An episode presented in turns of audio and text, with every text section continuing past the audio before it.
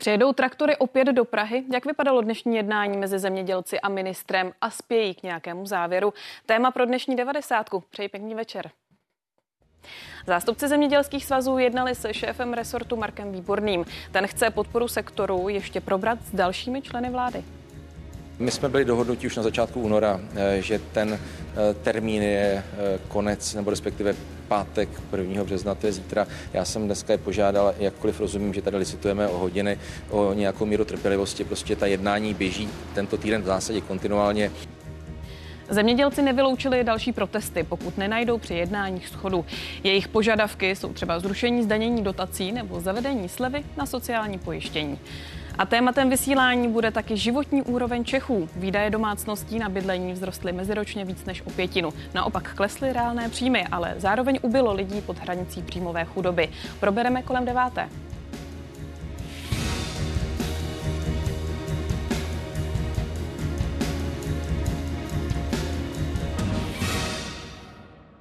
A na úvod devadesátky už vítám ve vysílání ministra zemědělství Marka Výborného. Pane ministře, přeji pěkný večer.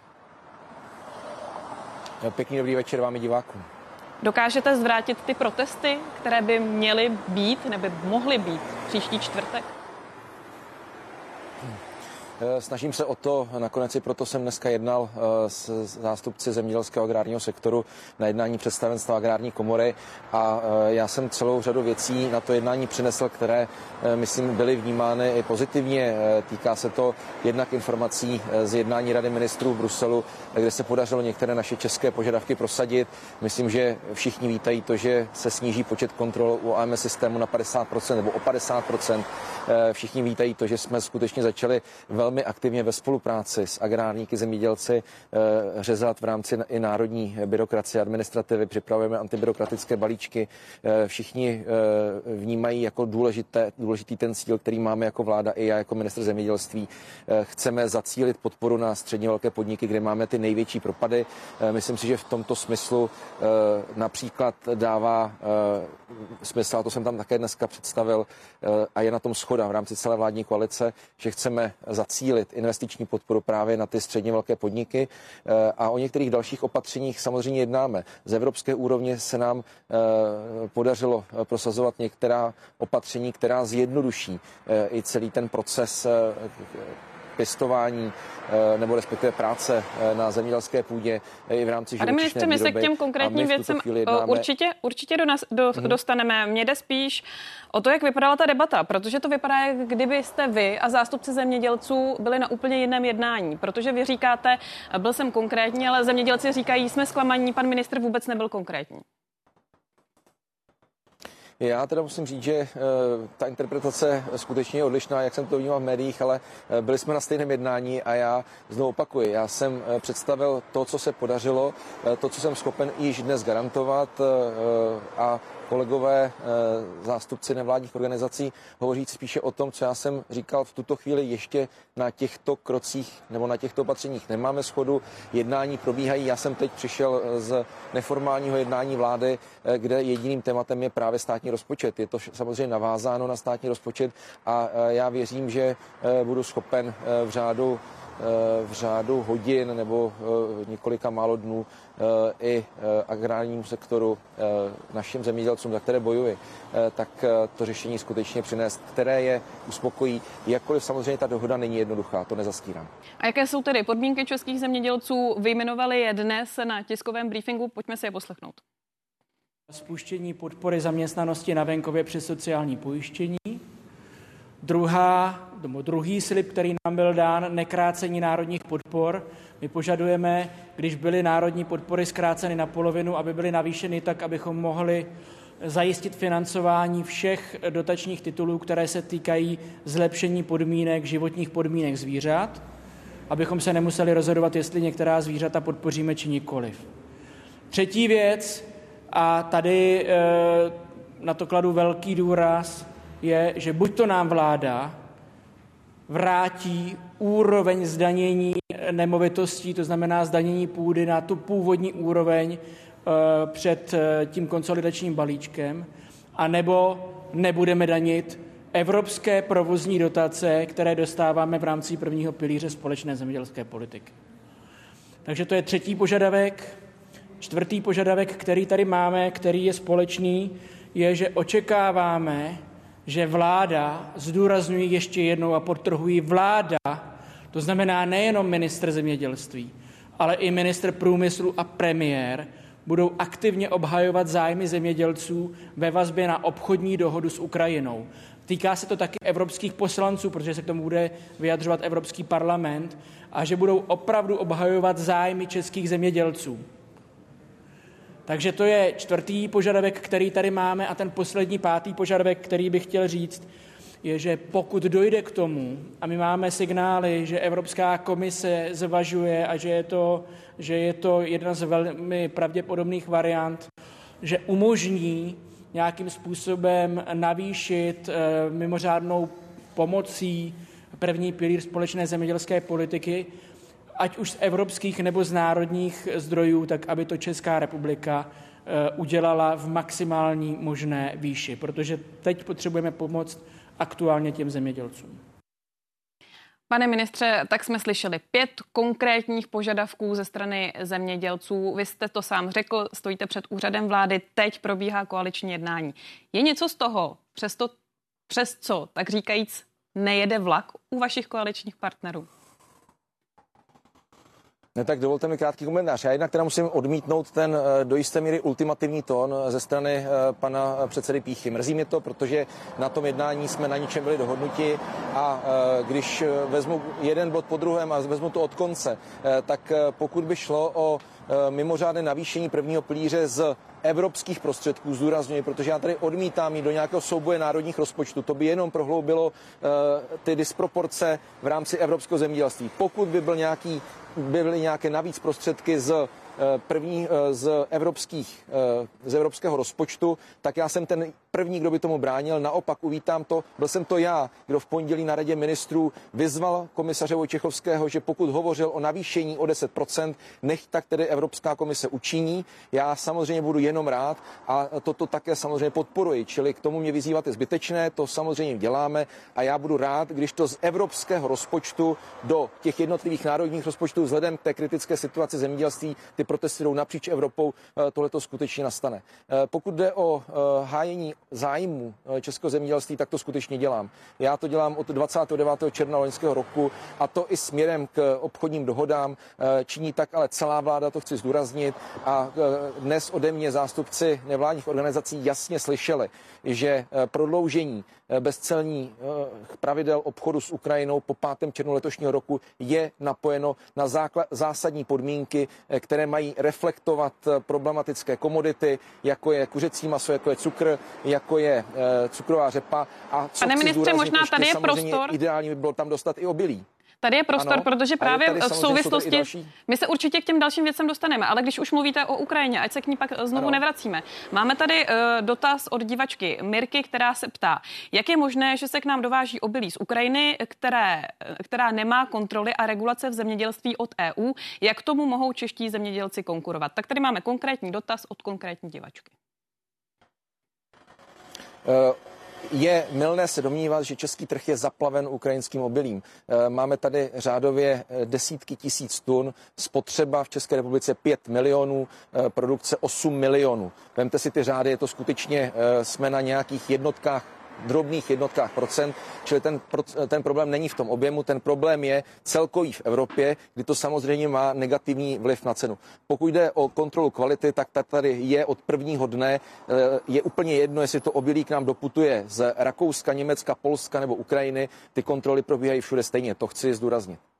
Pojďme tedy k těm dalším požadavkům, co ta podpora uh, zemědělství na venkově nebo podpora obecně venkova. To je také jeden z těch požadavků v souvislosti s tím sociálním pojištěním. Určitě ano, eh, o tom se vede i ta aktuální debata a já věřím, že eh, ten objem, o kterém se bavíme pro rok 2000, 2025, takže se podaří skutečně dojednat i na půdorysu celé, celé vládní koalice. Takže žádný z těch bodů uh, není předem ztracený, co se týče koaličních jednání?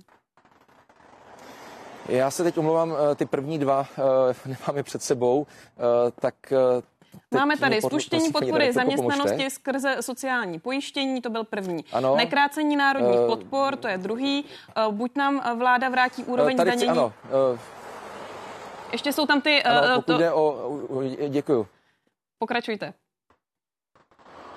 Mm-hmm, moc se omlouvám. Eh, ne, tak eh, pokud jde o nekrácení podpor, tak já chci zdůraznit, že podpory v rámci národních dotací se mi podařilo a nebylo to nic jednoduchého zachovat v zásadě na stejné úrovni pro rok 24, jako byly v roce 23, čili v tomto smyslu je nekrátíme. Nemám nic takového v úmyslu, ba naopak i v kontextu jednání těchto dnů a právě podpory toho střední, těch středně velkých podniků. Tam totiž máme problém. My jsme, a já jsem tomu rád, my jsme pomohli stabilizovat situaci malých farem, někde do těch 400 hektarů. Jsou to ty rodinné farmy, patří do českého zemědělství, do českého celého agrárního sektoru. Eh, je to i podpora venkova jako takového, to je v pořádku, ale teď cílíme na to, abychom dokázali nasměřovat tu pomoc do toho středního sektoru a tam budou cíleny i ty národní dotace. Hledáme cestu na to, abychom je posílili a to ještě v letošním roce. To ode mě kolegové taky slyšeli, že toto je na stole jednání, čili eh, jasná odpověď na ty požadavky, které tady od vás zazněly. Eh, pokud jde o daň z nemovitostí, tady musím jednoznačně říct, a říkám to od začátku, to je součást celého komplexu toho daňového, eh, chcete-li konsolidačního balíčku a my nemůžeme teďka jednotlivé eh, věci, parametry vyzobávat. Na druhou stranu já jsem dnes v tom v té škále věcí, které se mi podařilo prosadit ve prospěch zemědělců, zmínil například také to, že upravujeme výši pachtovného na státní půdě, tak, aby to ale odpovídalo tomu, že nepotáhne státní pakt, ten komerční, čili to jsou všechno věci, které se snažím dělat ve prospěch zemědělského sektoru. Jenom v pár slovech, kdy se dozvíme tedy rozhodnutí vlády? Eh, já jsem eh, přislíbil už před měsícem, že nejpozději 1. března což je zítra. sdělím uh, výsledek a dohodu, což je zítra, nebo, nebo nedohodu uh, toho těch opatření, která chceme nasměřovat v tuto chvíli směrem k podpoře středně velkých zemědělských farem podniků, tak já tuto dohodu splním a to i v případě, že eh, ta informace nebude zcela pozitivní, nebude, nebude úplná a to já tuhle tu chvíli neumím, eh, neumím předjímat. Dělám všechno pro to. Dělám všechno pro to, abych i kolegy eh, v rámci celé vlády a vládní koalice přesvědčil o tom, že věci, které byly slíbeny a, a ten problém, který jsme tady v zásadě vymodelovali nastavení společné zemědělské politiky a to jsou ty propady u těch středních farem, takže musíme nějakým způsobem řešit a to ještě v roce 2024. Čili vaše odpověď na vaši otázku je, eh, že to bude v řádu eh, hodin nebo zítřejšího dne. Tak uvidíme nejpozději zítra. A pane ministře, děkuji za váš čas, za komentář, za rozhovor. Pěkný večer. Děkuji, pěkný večer vám i divákům. A v 90. samozřejmě nabízíme také pohled samotných zemědělců. Se mnou ve studii je prezident agrární komory Jan Doležal a na dálku také zdravím Jana Štefla, místo předsedu Asociace soukromého zemědělství. Pánové, pěkný večer. Dobrý večer. Dobrý večer. Pane Doležale, my jsme tu dnes slyšeli na tom tiskovém briefingu, pokud nebudou vyslyšeny naše podmínky, vyjedeme z traktory. Uh, já vím, že mi teď neřeknete, jak to dopadne ale z toho jednání, jaký vy máte pocit? Myslíte si, že se spěje k dohodě? Eh, já eh, osobně z toho jednání mám pocit, že tam byla spousta věcí naznačená, ne, nebylo v podstatě nic konkrétního, nebo respektive jsme tady byli informováni, že o tom ještě bude jednat dnes večer vláda. Eh, nicméně my se rozhodujeme demokraticky a, a tak jako jsme se před měsícem demokraticky rozhodli, že zatím pozdržíme ty protesty proti vládě a budeme se soustředit především na tu bruselskou úroveň, tak jako naši kolegové z jiných členských zemí Evropské unie, tak teď jsme se zase demokraticky usnesli, že pokud opravdu to budou jenom ty hrubé obrysy a nějaké sliby, a nějaká snaha, tak je to prostě málo, protože my bohužel za ty sliby a za tu snahu nezaplatíme našim zaměstnancům, nezaplatíme pachtovné, nezaplatíme účty, prostě, které nám chodí. Ta situace v zemědělství je velmi vážná a já myslím, že ji tak musíme brát a já chápu, že jak si ten termín je potřeba ještě o pár hodin prodloužit, ale my jsme prostě museli v tuto chvíli nějakým způsobem reagovat. Já doufám, že těch pět bodů bude konkrétnějších, protože já jsem skutečně na tom jednání slyšel trošku něco jiného, než jsme slyšeli teď. Je, že pan minister pracuje usilovně, až se z něho kouří, ale my potřebujeme ty výsledky. Pane Štefle, budete protestovat i vy? Tak my zatím protestovat nebudeme, protože se nám zdá, že některé ty požadavky agrární komory nejsou v nějaké reálné době splnitelné. Navíc i nesouhlasíme s tím, No tak například tu podporu zaměstnanosti na venkově, protože tam agrární komora to postavila tak, že to bude podpora nebo dotace nějaká nebo úleva na sociální pojištění pouze pro zaměstnanci zemědělských podniků a zcela ignorovala e, zemědělce, který podnikají jako osoby samostatně výdělečné činné, kterých je těch 25 tisíc celkového počtu 30 tisíc zemědělců. Takže ta úleva není pro všechny zemědělce, ale je jenom pro, pro zaměstnance zemědělských podniků a to nám nepřijde přichází fér, jo, určitě. No, eh, k, potom zdaňování dotací, který eh, agrární komora dává taky jako jeden ze stěžení bodů, tak eh, tam my jsme napsali na ministerstvo, ať zpracují nějaký dopadový studie, koho by se přesně to nezdaňování zemědělských dotací týkalo a zda by šlo o úplně všechny dotace, které jdou do zemědělství, nebo část dotací, například jenom ty agroenvironmentální, protože pokud plošně řekneme, nebudeme zdaňovat dotace, tak si taky musíme říct, na koho to dopadne. Jako. A je jasný, že e, ty firmy, a to jsou převážně si řekněme rovnou agroholdingy v České republice, který vykazují velký zisky a pro ně to je e, jednoznačně ušitý na míru, ale nevíme, jak by to dopadlo třeba na ty e, menší podniky, který zrovna třeba z nějakého důvodu mají tu ziskovost nižší, třeba díky propadu komodit, který v letošním roce je velký, tak se stane, že ty podniky nebudou mít žádnej a pro ně žádná úleva na neplacení zemědělských dotací nic nepřinese. Jako. A e, takže to jsou věci, které je potřeba nastavit a ne e, ze dne na den chtít něco prosazovat bez nějakých dopadových studií. Takže to jsou ty národní věci. Pak samozřejmě bychom uvítali, eh, to asi bychom se shodli s agrární korou, kdyby se eh, snížila ta daňová zátěž ze zemědělské půdy na původní hodnotu, protože to opravdu se nám nezdá, že systémové opatření eh, to prostě ubírá všem zemědělcům peníze z hektarů a my potom zase pracně se snažíme vymyslet, jakým nějakým jiným způsobem ty peníze vrátit. Takže tady si myslím, že bychom byli s agrární komorou ve shodě, ale v těch dalších věcech ne. Pan Doležel tady nesouhlasně kroutil hlavou u toho prvního bodu, u toho osvobození, nebo... Co se týká podpory ano. sociálního pojištění, ano. tak uh, tam určitě pan Štefl si bude pamatovat, je to dva týdny zpátky, kdy jsme spolu seděli na úřadu vlády a kde jsme tyto věci si eh, snažili vydiskutovat jak s panem ministrem, uh, tak s panem premiérem. Já jsem tam osobně navrhoval, aby se to týkalo právě i fyzických osob, respektive jejich zaměstnanců, ale aby se to týkalo i OSVČ, aby opravdu z toho nějakým způsobem profitovali profitovali. Pan Štefel dobře ví, já jsem to říkal panu premiérovi, že tady byl ten model před superhrubou mzdou, kde bylo možné dávat si právě náklady na sociální pojištění OSVČ do nákladů, respektive si takto jakoby ponižovat právě tedy tu částku, která se má potom nějakým způsobem zdaňovat. A tohle je za nás, za nás cesta. Ale my se nemůžeme bavit o tom, že prostě to, co navrhne agrární komora, je od začátku špatné a proto to prostě budeme bombardovat, ale musíme se bavit o tom, že je nějaké jednání s vládou a pojďme se skutečně dohodnout, že jakmile Brusel Brusel, protože teď to bylo v Bruselu na takzvané notifikace. Brusel v podstatě řekl, že není potřeba, aby to bylo schváleno jako, jako nějaká uh, podpora veřejná, uh, respektive, že je možné to tedy v České republice spustit bez uh, schválení v Bruselu.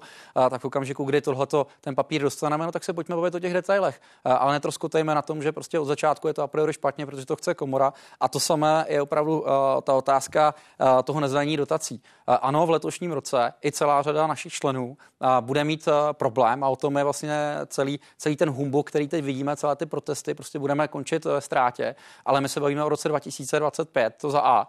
A za B samozřejmě podniky, které jsou méně závislé na dotacích, no tak se méně čerpat, takže z toho budou prakticky čerpat právě třeba ekologičtí zemědělci více, právě třeba zemědělci, kteří jsou jaksi zaměřeně více extenzivně, což si myslím, že by členům asi mělo vyhovat. Ale zase my to bereme jako vyjednávací pozici a říkáme, buď to nezdaňování dotačních podpor, anebo ta daň z nemovitých věcí. Tam si myslím, že bychom se měli shodnout a, a co je pro vládu průchodné, co je rychlejší, tak ať vláda udělá. Tak to by to šlo, pane Štefle. No tak agrární komora právě my neříkáme, nikdy jsme neříkali, že co navrhne agrární komora je špatné, ale bohužel tady se taky jasně ukazuje, že agrární komora myslí především na ty velký podniky a na ty megalománský a na ty malý zapomíná. Jako. A to, co tady říkal pan Doležel, tak eh, to, že eh, by se mělo jednat o tom, jak se uleví osobám samostatně výdělečným činným tím, že se jim bude například eh, so, sociální započítávat do daňově uznatelných nákladů, tak to řekla agrární komora štěstně před tím jednáním s panem premiérem, kde my jsme řekli, že pokud se to bude týkat jenom zaměstnanců, ty úlevy na sociální, takže s tím souhlasit nebudeme, protože se právě zapomnělo na ty osoby samostatně výdělečné činní, na který agrární komora právě velice ráda zapomíná. Jako jo. Takže a u pana premiéra se to řeklo jasně. Jako jo. A navíc teda je potřeba připomenout, že e, tam pan premiér taky řekl, že prostě nároky na státní rozpočet e, jsou téměř neprůchodný, protože státní rozpočet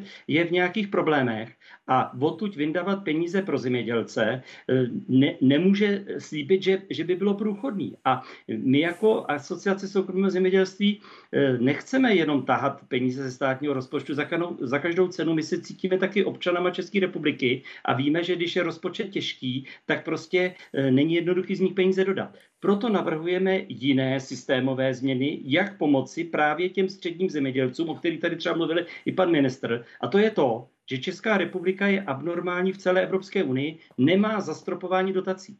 Všechny jiné státy v Evropské unii, kromě snad Slovenska, mají e, určitý e, dotace zastropovaný podle velikosti zemědělských podniků, sledují majetkovou propojenost podniků právě proto, aby ty dotace, že ten balíček dotací je omezený, aby se dostal k těm menším zemědělcům a k těm středním zemědělcům. To Česká republika nedělá, agrární komora tady ty věci nepros, neprosazuje a proto se dostáváme do nějakých finančních problémů. Jako. A já bych jenom chtěl připomenout, že Eh, tady výsledek toho jednání my jsme jako asociace trochu předvídali, protože tady teďka nezaznělo to, že ještě jedna věc, o které jde eh, agrární komora zemědělskému svazu je to, že vláda od letošního roku zavedla větší podporu menším zemědělcům, to znamená zavedla redistributivní platbu, to je platba na první hektary, která trošku vyvažovala to, že ještě do minulého roku jsme větší dotace posílali paradoxně těm největším a nejbohatším, a jim to bohatství nezávidím, ale nejbohatším zemědělským podnikům,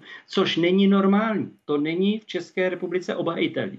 Takže tady ta vláda udělala to, že to takzvaný pověstný eh, kivadlo navrátila, ale ne ve prospěch nejmenších zemědělců, ale aspoň to narovnala tak, že dneska si stojí v dotacích zhruba na stejnou úroveň ty malí, střední a velký zemědělci. A teď jde o to, jaký další kroky budou následovat. A tady my prostě říkáme, udělejme to jako ve zbytku Evropské unie, dejme peníze těm nejmenším podnikům, kde říkáme, že ty malí zemědělci jsou takovou solí země. K ním, když přijde nějaká podpora, tak zůstane u těch zemědělců, zůstane v té vesnici. A když ta podpora bude dál směrovat, tak jako je tomu dosud, k velkým agroholdingům, kde jejich vlastnická struktura mnohdy ani není známá a mnozí z nich i sídlí nejen mimo vesnici, ale i v jiných zemích, tak těch peněz v zemědělství nebude nikdy dost. Můžeme tam přilít jakýkoliv množství peněz, ale ten efekt pro ty klasický zemědělce, který někde bydlí, žijí a pracují. A teď mám na mysli například ty zemědělské družstva. Pokud byste chtěli slyšet výměru, o které se mluvíme, tak jsou to i podniky do nějakých 2000 hektarů, které jsou spjatý s tím místem, kde podnikání.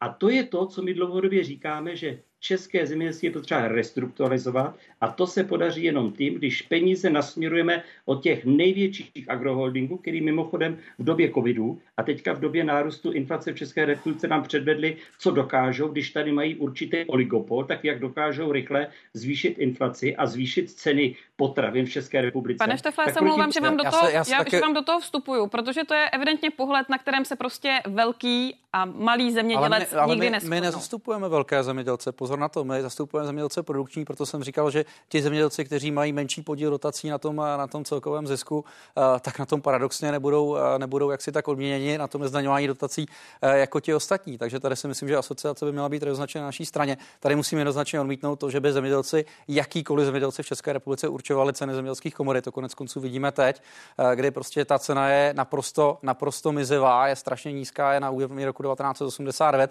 a neudělá s tím nikdo nic, ať je velký jakkoliv. Takže tady prosím vás tu debatu o velkých a malých prostě pojďme skončit a pojďme se bavit o tom, jak skutečně pomoci zemědělství jako celku. A já se musím ptát i pana Štefa, eh, jak je možné, že k těmto pěti bodům se připojí jejich členové, eh, kteří s námi jeli vlastně ve čtvrtek eh, v té demonstraci, která byla na hranicích, protože my tady říkáme, tady vzniknul ten problém, zejména tedy co se týká cen komodit a vysokých nákladů a ten je potřeba nějakým způsobem řešit. A jenom pan Štefan mluvil dlouho, tak já to jenom dopovím.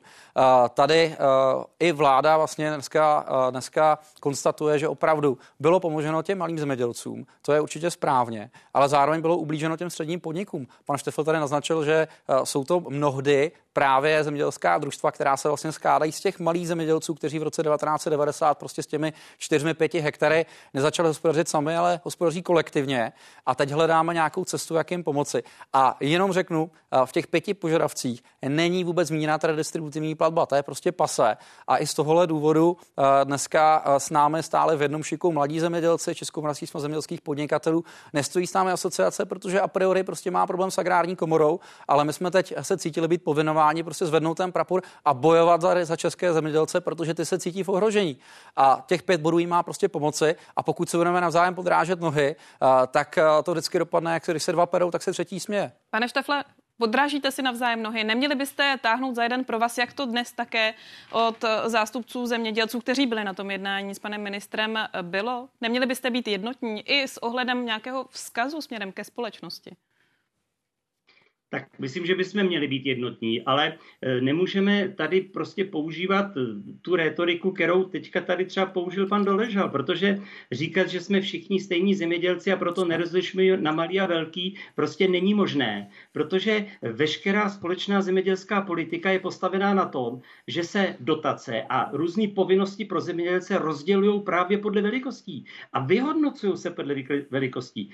Společná zemědělská politika má zemědělce rozdělit na čtyři kategorie na malé zemědělské podniky, střední, velké a velmi velké. A podle toho ladí veškerý dotační pravidla. Čili eh, tenhle ten populismus, který tady říká pan Doležal, je účelový, protože my v Čechách chceme dál posílat peníze agroholdingům a nelíbí se nám to, že celá společná zemědělská politika je právě postavená na podpoře konkurenceschopnosti těch prvoproducentů v zemědělské výroby. To znamená, že podporuje na tom globalizovaném trhu především ty nejmenší zemědělce. Vytváří se tím konkurenční prostředí, vytváří se tím konkurenční prostředí i ve zpracování těch zemědělských komodit a tak dále. To a je prostě věc, na které, se, na které se jednoznačně neschodnete. Uh úplně jednotné, eh, jednotná teda ta zemědělská veřejnost nebude a uvidíme, jak to nakonec eh, dopadne. Tlačí nás čas, ta debata je určitě podnětná, moc za to děkuji, jak panu Šteflovi, tak panu Doleželovi. Přeji pěkný večer. Děkuji. Děkuji za pozvání, hezký večer.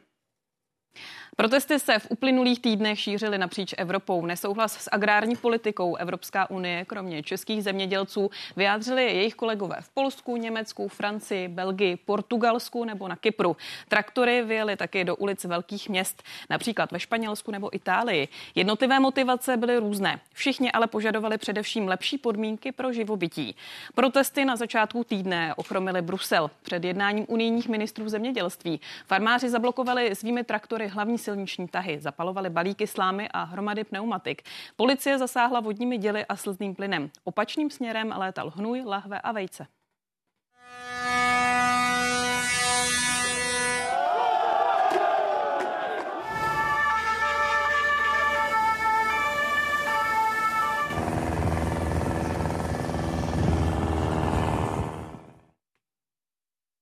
A přidáme také pohled agrárního kom, eh, ekonoma, konkrétně Tomáše Majera z provozně ekonomické fakulty České zemědělské univerzity v Praze. Přeji pěkný večer. Dobrý večer, děkuji za pozvání. Šéf agrární komory dnes řekl, ne tedy ve studiu, ale eh, na tom briefingu, že trh nefunguje. Trh nefunguje? Trh funguje, ale v omezené míře zemědělství, protože zemědělství je prošpikováno různými, eh, řekněme, dotacemi, restrikcemi. Je pokřiven.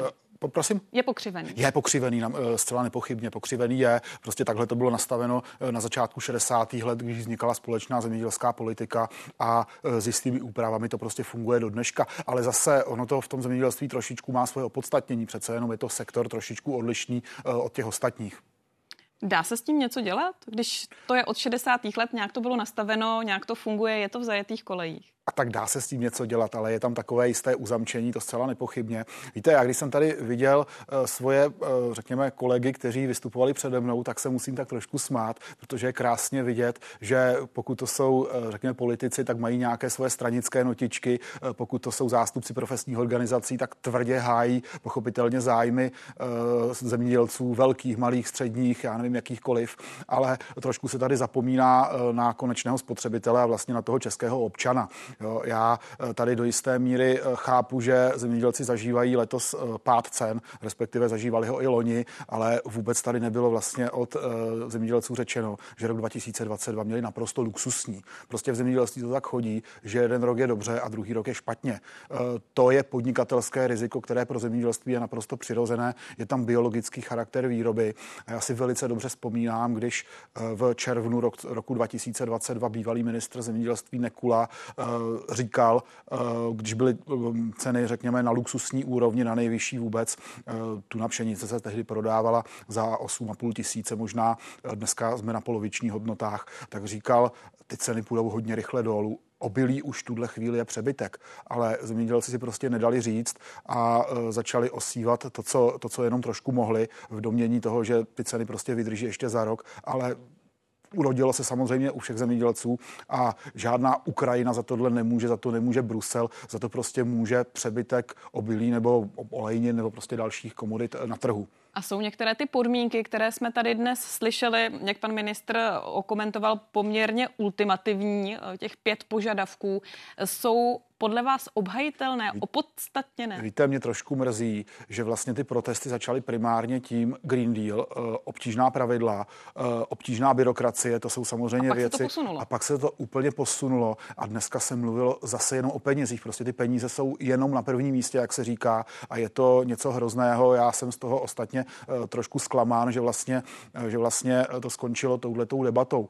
Já bych tak trošku řekl, že zemědělci právě s tím svezli s tou naštvaností v celé Evropské unii na byrokracii a podmínky Green Dealu, takže svezli to, eh, že nastavují ruku k dalším a dalším podporám. Já teda mám z toho takový trošku dojem, že ty podmínky ani na vládě prostě projít nemůžou, protože jak tak sleduju eh, v masmédiích eh, ministra Steinuru, ministra financí, který jak si bude tím rozhodujícím elementem, to nebude ministr zemědělství, to bude ministr financí, mě trošku připomíná pro republiku prvorepublikového ministra financí um, toho, jak, jak se jmenoval, teď mě vypadlo jméno, Rašína, mm-hmm. Rašína, děkuju, uh, který byl ministrem financí dvakrát a vždycky zastával velice, uh, řekněme, striktní rozpočtovou politiku, mm. velice opatrnou a nejlépe vyrovnané rozpočty.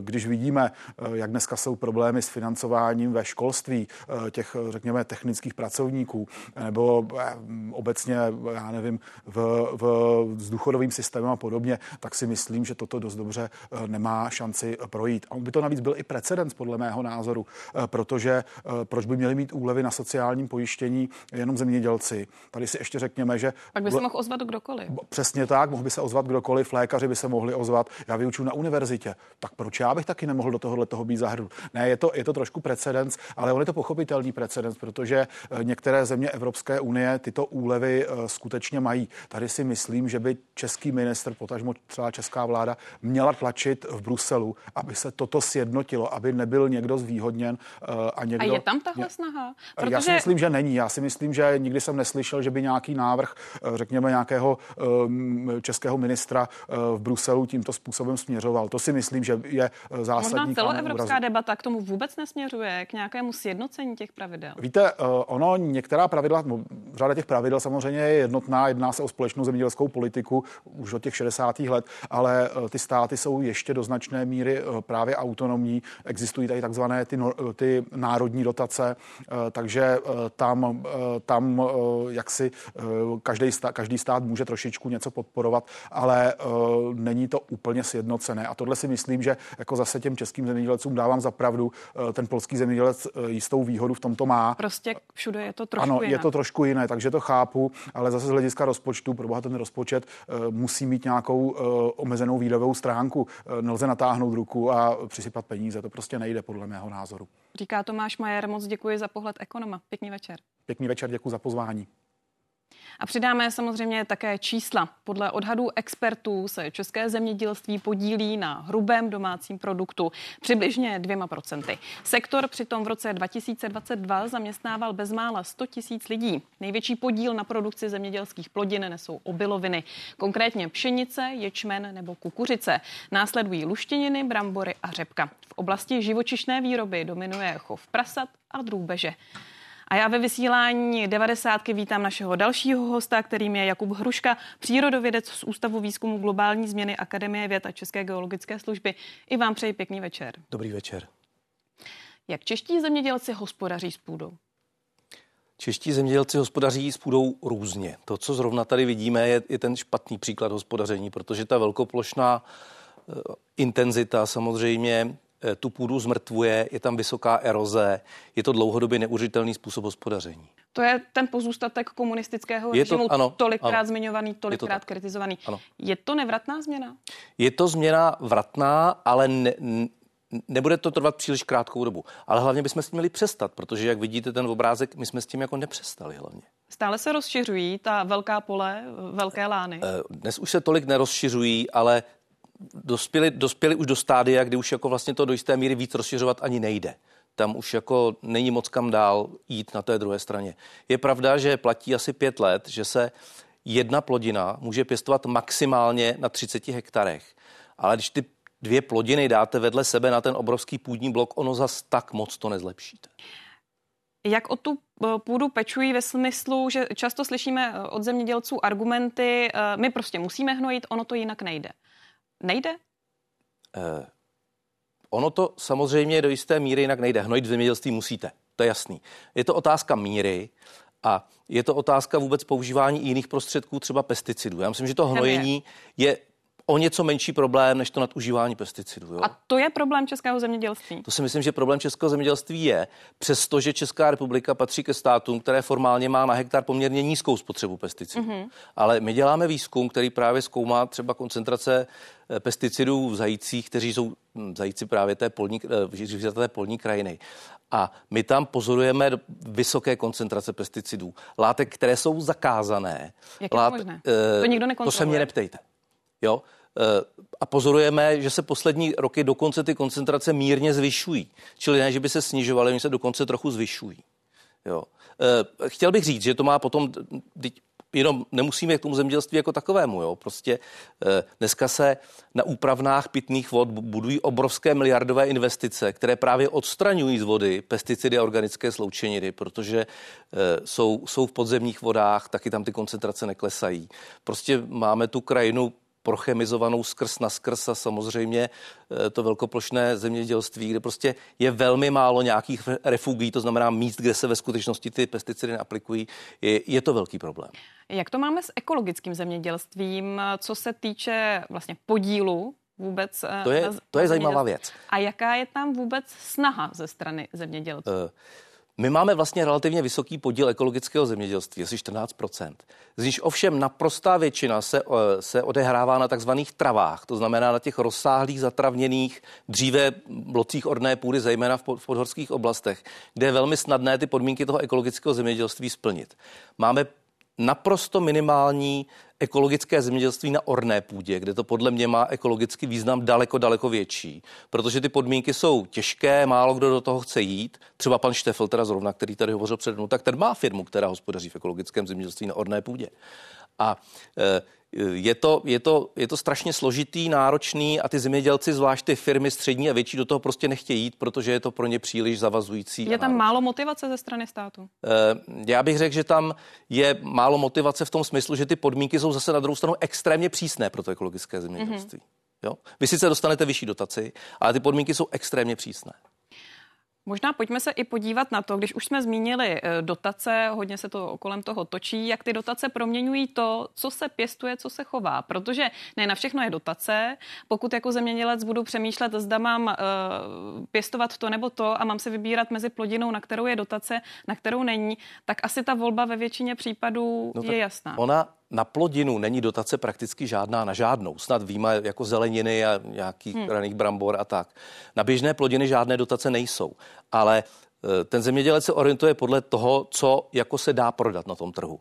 A proto pěstujeme 60% obilnin a asi na 15% pěstujeme řepku, asi na 20% pěstujeme kukuřici. Tyhle tři plodiny jednoznačně dominují našemu zemědělství a je to samozřejmě chyba, protože je to příliš jednoduché. Eh, já vám řeknu, co bych například já udělal. Já bych zrušil do biopaliva první generace, protože ty okupují 15% orné půdy, tam se pěstují jenom biopaliva.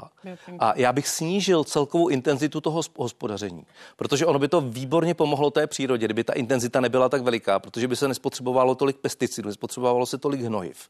A Česká republika ve skutečnosti eh, má přebytky zemědělské produkce. Taková, tady se vezme taková ta soběstačnost, říká se tomu kalorická, to znamená, že jsme schopni vypěstovat eh, tolik eh, komodit, které by kaloricky uživily české obyvatelstvo, tak jako my jsme naprosto soběstační. Z České republiky se 40 až 50 pšenice exportuje. A právě s tím je teďka ten problém, protože ten export úplně uváznul, ty ceny jsou nízké. A eh, české zemědělství je, je jako velmi výkonné a k tomu máme 700 tisíc hektarů orné půdy zatravněné. Já bych, byl, já bych byl proto, aby jsme šli do menší intenzity, klidně na větších plochách. A mezi to včlenili ty prvky rozčlenující tu krajinu, e, nějaké trvalé remísky, meze, aby jsme prostě neměli ty obrovské lány, které e, ničí biodiverzitu. Máme třeba obrovský úbytek polních ptáků, obrovský úbytek hmyzu. To má teda celá Evropa, v tom nejsme sami. Jo, ale prostě jednoznačně je prokázáno, že intenzivní zemědělství je příčinou úbytku biodiverzity evropských ekosystémů. Říká Jakub Hruška, který byl hostem 90. k tématu zemědělství. Moc za to děkuji. Dobrou noc.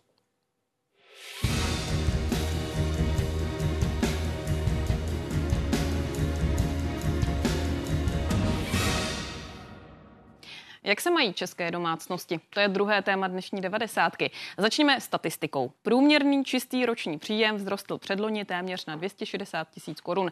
Vyplývá to z čerstvých dat statistického úřadu. Částka meziročně vzrostla skoro o 8%. Ne všem skupinám obyvatel rostly příjmy stejně. Nejvyšší nárůst byl u seniorů zhruba o 14%, a to především díky trojí valorizaci penzí kvůli vyšší inflaci. Naopak nejméně vzrostly příjmy třeba rodičům samoživitelům jen o 5%. I když ale příjmy rostly kvůli vysoké inflaci, si za ně domácnosti mohly nakoupit méně zboží i služeb, a to o 6,5% V loňském roce se opět zvedla hranice příjmové chudoby na 16 774 korun. Pozitivní ale je, že mírně klesl podíl lidí, kteří nedosahují tohoto hraničního příjmu, a to o 4 desetiny procentního bodu na 9,8% Podle statistiků to je dáno tím, že více loni rostly příjmy nízkopříjmovým občanům oproti střední třídě.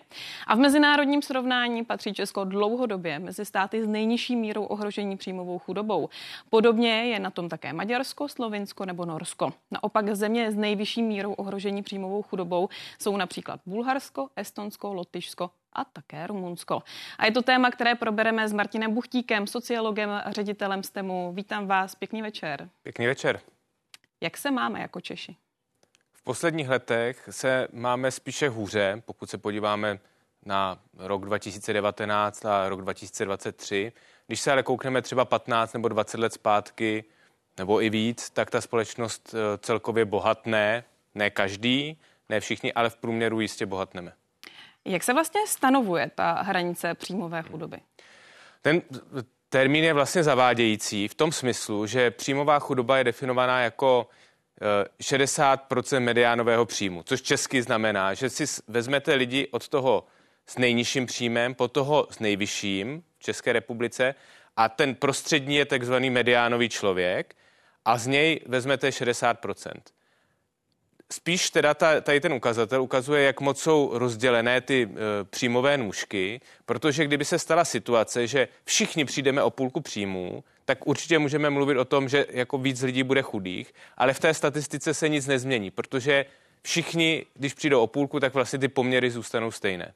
Čili tady ten ukazatel není zas tak dobrý. My kdybychom se podívali na další statistiky Českého statistického úřadu, tak vidíme, že třeba lidi v materiální deprivaci, to znamená lidi, kteří si třeba nemůžou dovolit um, maso obden, kteří vůbec nejezdí dovolenou a tak podobně, těch ukazatelů je víc, eh, bylo pod 5% a teď jich je 6,5%.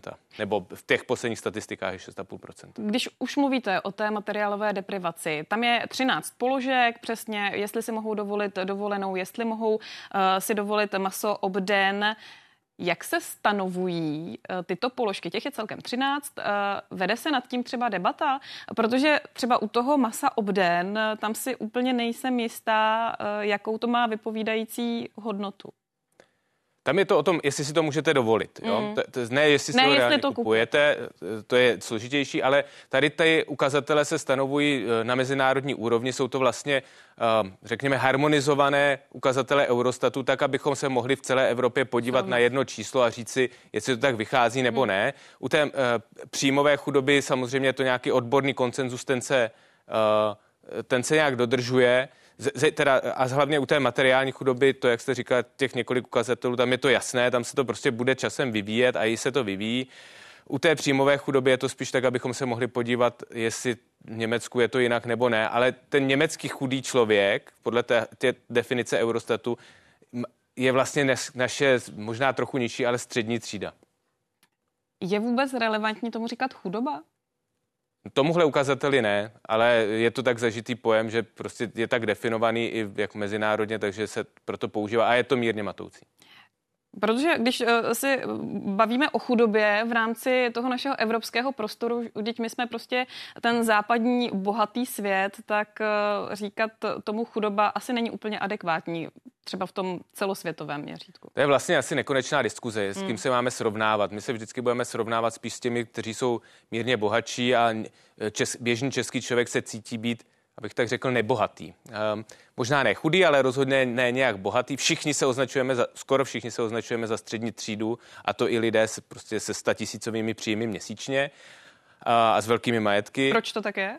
Je to zvyk, je vlastně sám sebe nechci označit za někoho bohatého a mám pocit, že mám nějaké problémy, protože já nevím, mám velkou hypotéku nebo něco podobného prostě to zacházení s penězma je trochu jiné.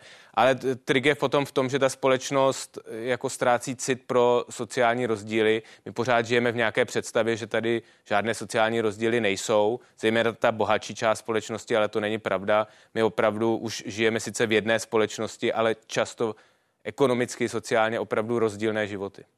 To, jak jste hovořil o těch sociálních nůžkách, ty se neustále rozevírají to je takový skoro až kliše. A, a, sociální nůžky, nebo příjmové nůžky si mhm. řekněme, mm-hmm. se uh, v posledních dvou letech o něco rozevřeli, zejména mezi těmi spíš nejbohatšími a nejchudšími, třeba 15 a 15 procenty na každé straně, tak tam se rozevřeli. Kde jsou poměrně velké, a moc se o tom nemluví, jsou uh, majetkové uh, rozdíly, protože lidé, kteří mají a nemají majetek, to je, tam, se, tam se ty rozdíly kumulují, což je částečně přirozené tím, že ta socialistická společnost, ve které jsme prostě před 40 lety byli, byla jako um, nepřirozeně sploštělá i majetkově, ale v téhle chvíli už ty majetkové rozdíly mají velký význam. Když jste třeba mladý člověk, tak je velký rozdíl, jestli od rodičů dostanete byt nebo příspěvek na byt, nebo máte kde bydlet, anebo uh, nemáte nic a musíte si na to našetřit, nebo si třeba brát hypotéku to je obrovský rozdíl i pro vaše třeba kariérní rozhodnutí nebo pro rozhodování o tom, kolik budete mít dětí.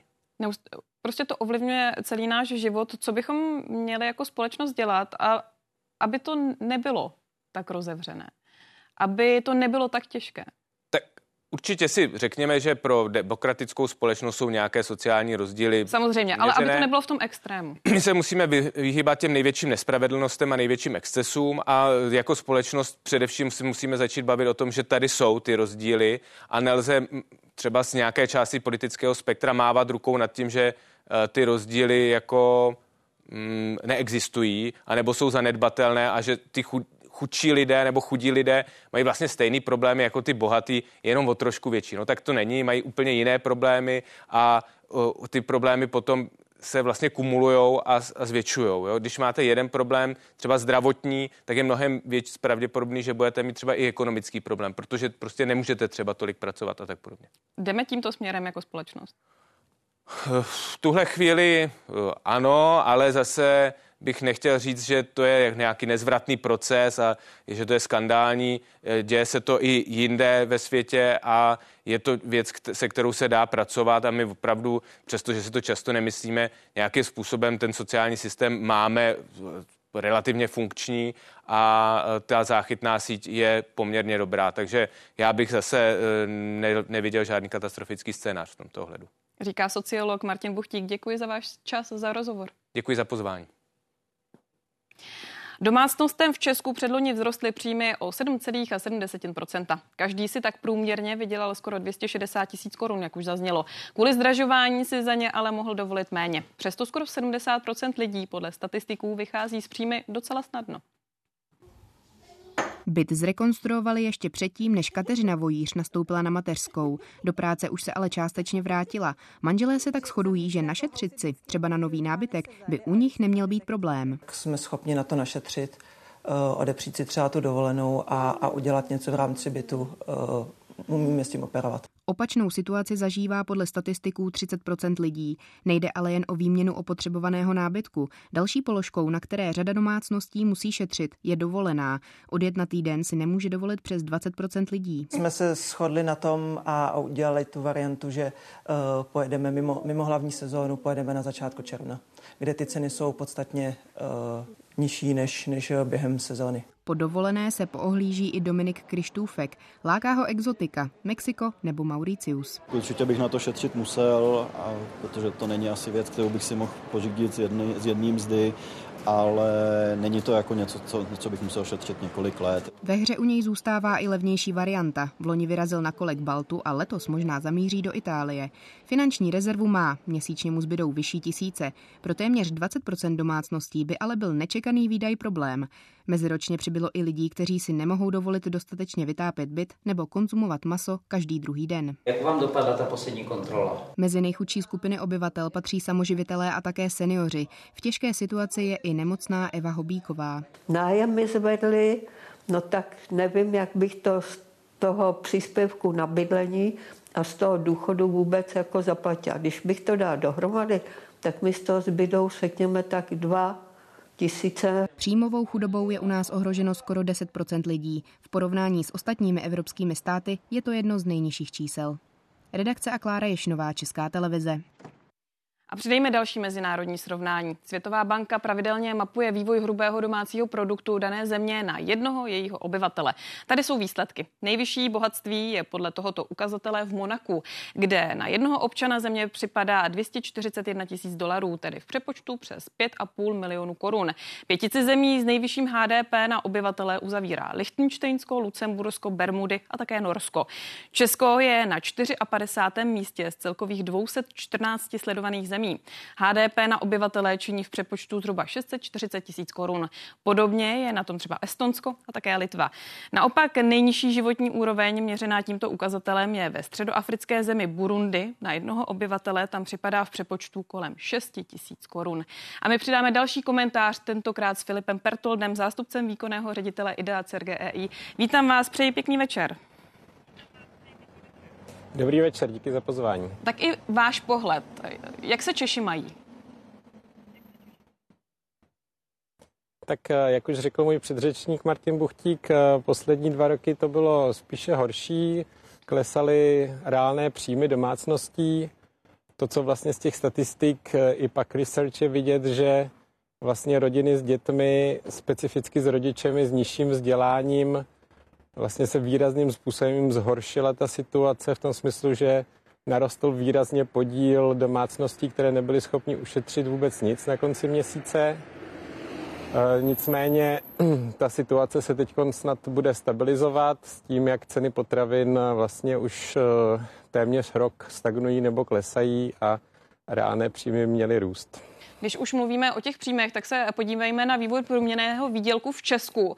V posledních 11 letech vidíme, že vzrostl téměř na 42,5 tisíce korun. Platí ale, že dvě třetiny obyvatel mají výdělek pod tímto průměrem. Přestože průměrný výdělek každým rokem roste, poslední dva roky bylo tempo zdražování rychlejší. Lidé tedy sice měli více peněz, reálně si ale mohli koupit méně produktů i služeb.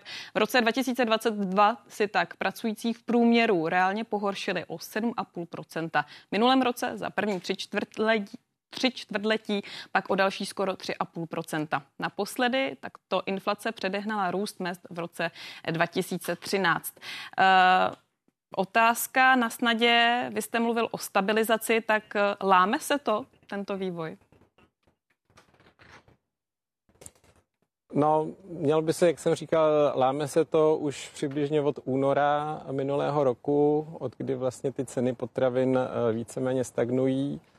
a také, dejme tomu, ty ceny bydlení se též stabilizovaly. Takže z tohoto pohledu po té, co nyní by tedy měly začít růst nominálně mzdy, které ale budou růst tím pádem i reálně, eh, protože ty ceny by měly stagnovat více či méně, tak by se ta situace měla zlepšit. Kdybychom to měli říct tedy úplně polopatě, budeme se mít lépe? No, asi nejde to říct úplně o všech, ale většina populace, no většina pracující populace se bude mít lépe. Eh, ta inflační krize de facto, eh, tam byly zachráněni především důchodcovské domácnosti díky ty systému valorizací a u těch ostatních, zejména u rodin s dětmi, to bylo slabší, ale tam by se to mělo nyní zlepšit. Eh, když se podíváme, vy jste zmiňoval bydlení a zůstanu u toho statistického úřadu, tak výdaje na bydlení tam má 8229 korun, což je 17% z příjmu domácnosti. Není to nízké? Oni tam totiž nejsou započítané hypotéky, což eh, mě docela překvapilo. To je pravda eh, a také ten ukazatel nebo podíl výdajů na bydlení se výrazně liší u různého, různých typů domácností, specificky právě e, domácnosti v nájmu, ale také s hypotékami. Ten, ten výdaj na bydlení mají přes jednu třetinu svých příjmů. Jsou tedy ty ukazatele, se kterými my tady teď operujeme, Český statistický úřad, vůbec vypovídající? No, jsou vypovídající pro určitý typ domácnosti. E, to znamená, jak jsem řekl, ta, ta rozdílnost mezi domácnostmi je obrovská a ten průměr v tomto smyslu je zavádějící, protože máme přibližně 60-65% domácností ve vlastním bydlení. Pro tyto, dejme tomu, nějakým způsobem vypovídající je. A nicméně ty mají v průměru třeba 10% výdajů, e, svých, svých výdajů ze svých příjmů na bydlení kdežto ty ostatní domácnosti, které jsou v nájmu, případně v, mají teda hypotéku, ty výdaje mají mnohem vyšší. Takže průměr je průměr, ale v tomto případě ten, ten rozptyl je opravdu vysoký. Když se vrátím k té příjmové chudobě, k tomu velkému tématu, kdo je nejvíce ohrožen? Jsou to seniori? No, jak už jsem říkal, ty seniori spadají přibližně do do druhého kvintilu, to znamená, do, nejsou mezi těmi deseti nebo 20 procenty nejchudších domácností tolik zastoupeny, protože v současné chvíli, protože jsou výrazným způsobem chráněny proti nárůstům výdajů pomocí těch valorizací ty důchodů. Se, ty se ale Naopak, mění. kdo nám tam padá do těch... No, ale oni ty valorizace výrazným způsobem reflektují nárůsty cen. Takže pokud se bavíme o nárůsty nárůst výdajů z důsledku, v důsledku vysokých cen energií nebo bydlení, tak důchodcovské domácnosti jsou automatickým způsobem chráněny. Proto nám v posledních dvou letech eh, výrazným způsobem ne, ne, nevzrostla ta chudoba těch důchodcovských domácností, naopak nebo naopak, eh, proti tomu vzrostla výrazným způsobem chudoba domácností s nižším vzděláním a s dětmi. Ti jsou ti nejohroženější, na ty by měla směřovat i určitá podpora, pozornost, eh, mluvit se o tom? Ale o tom mluvíme už ty poslední dva roky, kdy ten náš sociální systém je nastaven tak, že eh, vlastně pomáhá téměř všem, eh, to znamená každému málo a nejvíce jsou chráněny ty důchodcovské domácnosti, jak už jsem říkal, ale všem ostatním ten eh, sociální systém pomáhá poměrně nástroji, které jsou velmi široké, ale nejsou dostatečně zacílené na ty nejchudší domácnosti. To by se nyní mohlo změnit, protože Ministerstvo práce a sociálních věcí chystá reformu nepojistných sociálních dávek, které má právě zlepšit to zacílení té pomoci. Tak. Nicméně to, co nám v té energetické krizi právě chybělo, je to, je to dostatečné zacílení. A to se tedy teď možná změní. To se určitě změní v, v nejbližším období, tedy pokud to bude schválené vládou. Jak jsem řekl, ty dávky jsou často v současné chvíli konstruované velmi široce, je obtížné se k ním často dostat z administrativních důvodů a to by se mělo výrazným způsobem zlepšit. To znamená, že by měla zlepšit ta zacílenost na té nízkovzdělané domácnosti, pro které je problém například projít skrz ty byrokratické překážky eh, na straně, eh, na straně vlastně poskytovatelů těch dávek. Tak uvidíme, jestli tato změna skutečně nastane a jak se to propíše eh, právě i do české společnosti. Probereme to třeba i příště s Filipem Pertoldem. Za dnešek děkuji, přeji pěkný večer. Já děkuji za pozvání. A ještě jedna čísla. Podle dat exekutorské komory ubylo v Česku osob v exekuci. Aktuálně jich je oproti závěru předminulého roku zhruba o 22 tisíc méně. Celkově má nějakou exekuci skoro 645 tisíc osob. Počet exekucí je přes 4 miliony. Na jednoho dlužníka jich tak připadá zhruba 6. Kolem 100 tisíc osob pak prochází procesem oddlužení, kdy po dobu pěti let pobírají potřebné minimum a zbytek z příjmů splácí své dluhy. Po pěti letech splácení a dodržení podmínek podmínek jim zbytek dluhu zaniká. Průměrná dlužná částka osoby v tomto procesu je podle dat Insolcentra milion a 300 tisíc korun. A právě to je téma, které teď probereme s naším dalším hostem, kterým je David Šmejkal, ředitel poradny při finanční tísni. I vám přeji pěkný večer. Hezký večer. Potřebuje vaši poradnu stále více lidí? Eh, dá se říct, že ano, ne určitě ve všech regionech. Eh, myslím, že eh, není to jenom počtem lidí, ale je to i, hm, řekněme, strukturou otázek nebo strukturou dotazů a problémů, s, kteří, s kterými naši klienti přichází. Zvyšuje se počet klientů, kteří mají problém výjít se svými rozpočty ohledně hm, nákladů na bydlení. Eh, to znamená, v rozpočtech se více, projevuje, více projevují dražší energie, ale nejsou to jenom energie, jsou to i základní mm, životní výdaje, především na potraviny a, eh, a vlastně tyto dvě položky, energie a potraviny, v tom, v tom rodinném rozpočtu zaujímají větší místo, než to bylo před pár lety. Možná pojďme býti praktičtí. Eh, co dělat, abychom nepotřebovali vaši pomoc? Tak my jako poradna při finanční tísni eh, se snažíme eh, samozřejmě působit i preventivně. To znamená, mluvíme s klienty, kteří volají k nám na bezplatnou linku, mluvíme s klienty, kteří mají finanční potíže, ale velká část těch klientů volá a kontaktuje se na nás již tehdy, když ty finanční potíže bohužel již má.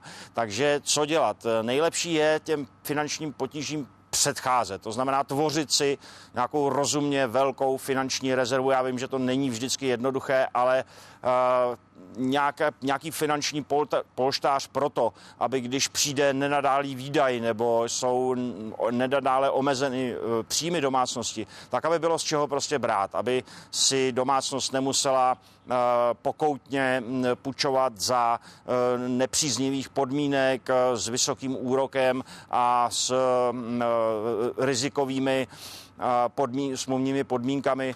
Takže finanční rezerva první věc a druhá věc, eh, myslet na to, že když se dostanu do finančních problémů, měl bych s věřitelem mluvit. Měl bych si s ním uh, domluvit nějakou změnu, například snížení zpátky. Když už uh, se dostanu do problému, budu potřebovat vaší pomoc, s čím mám počítat, co mě čeká?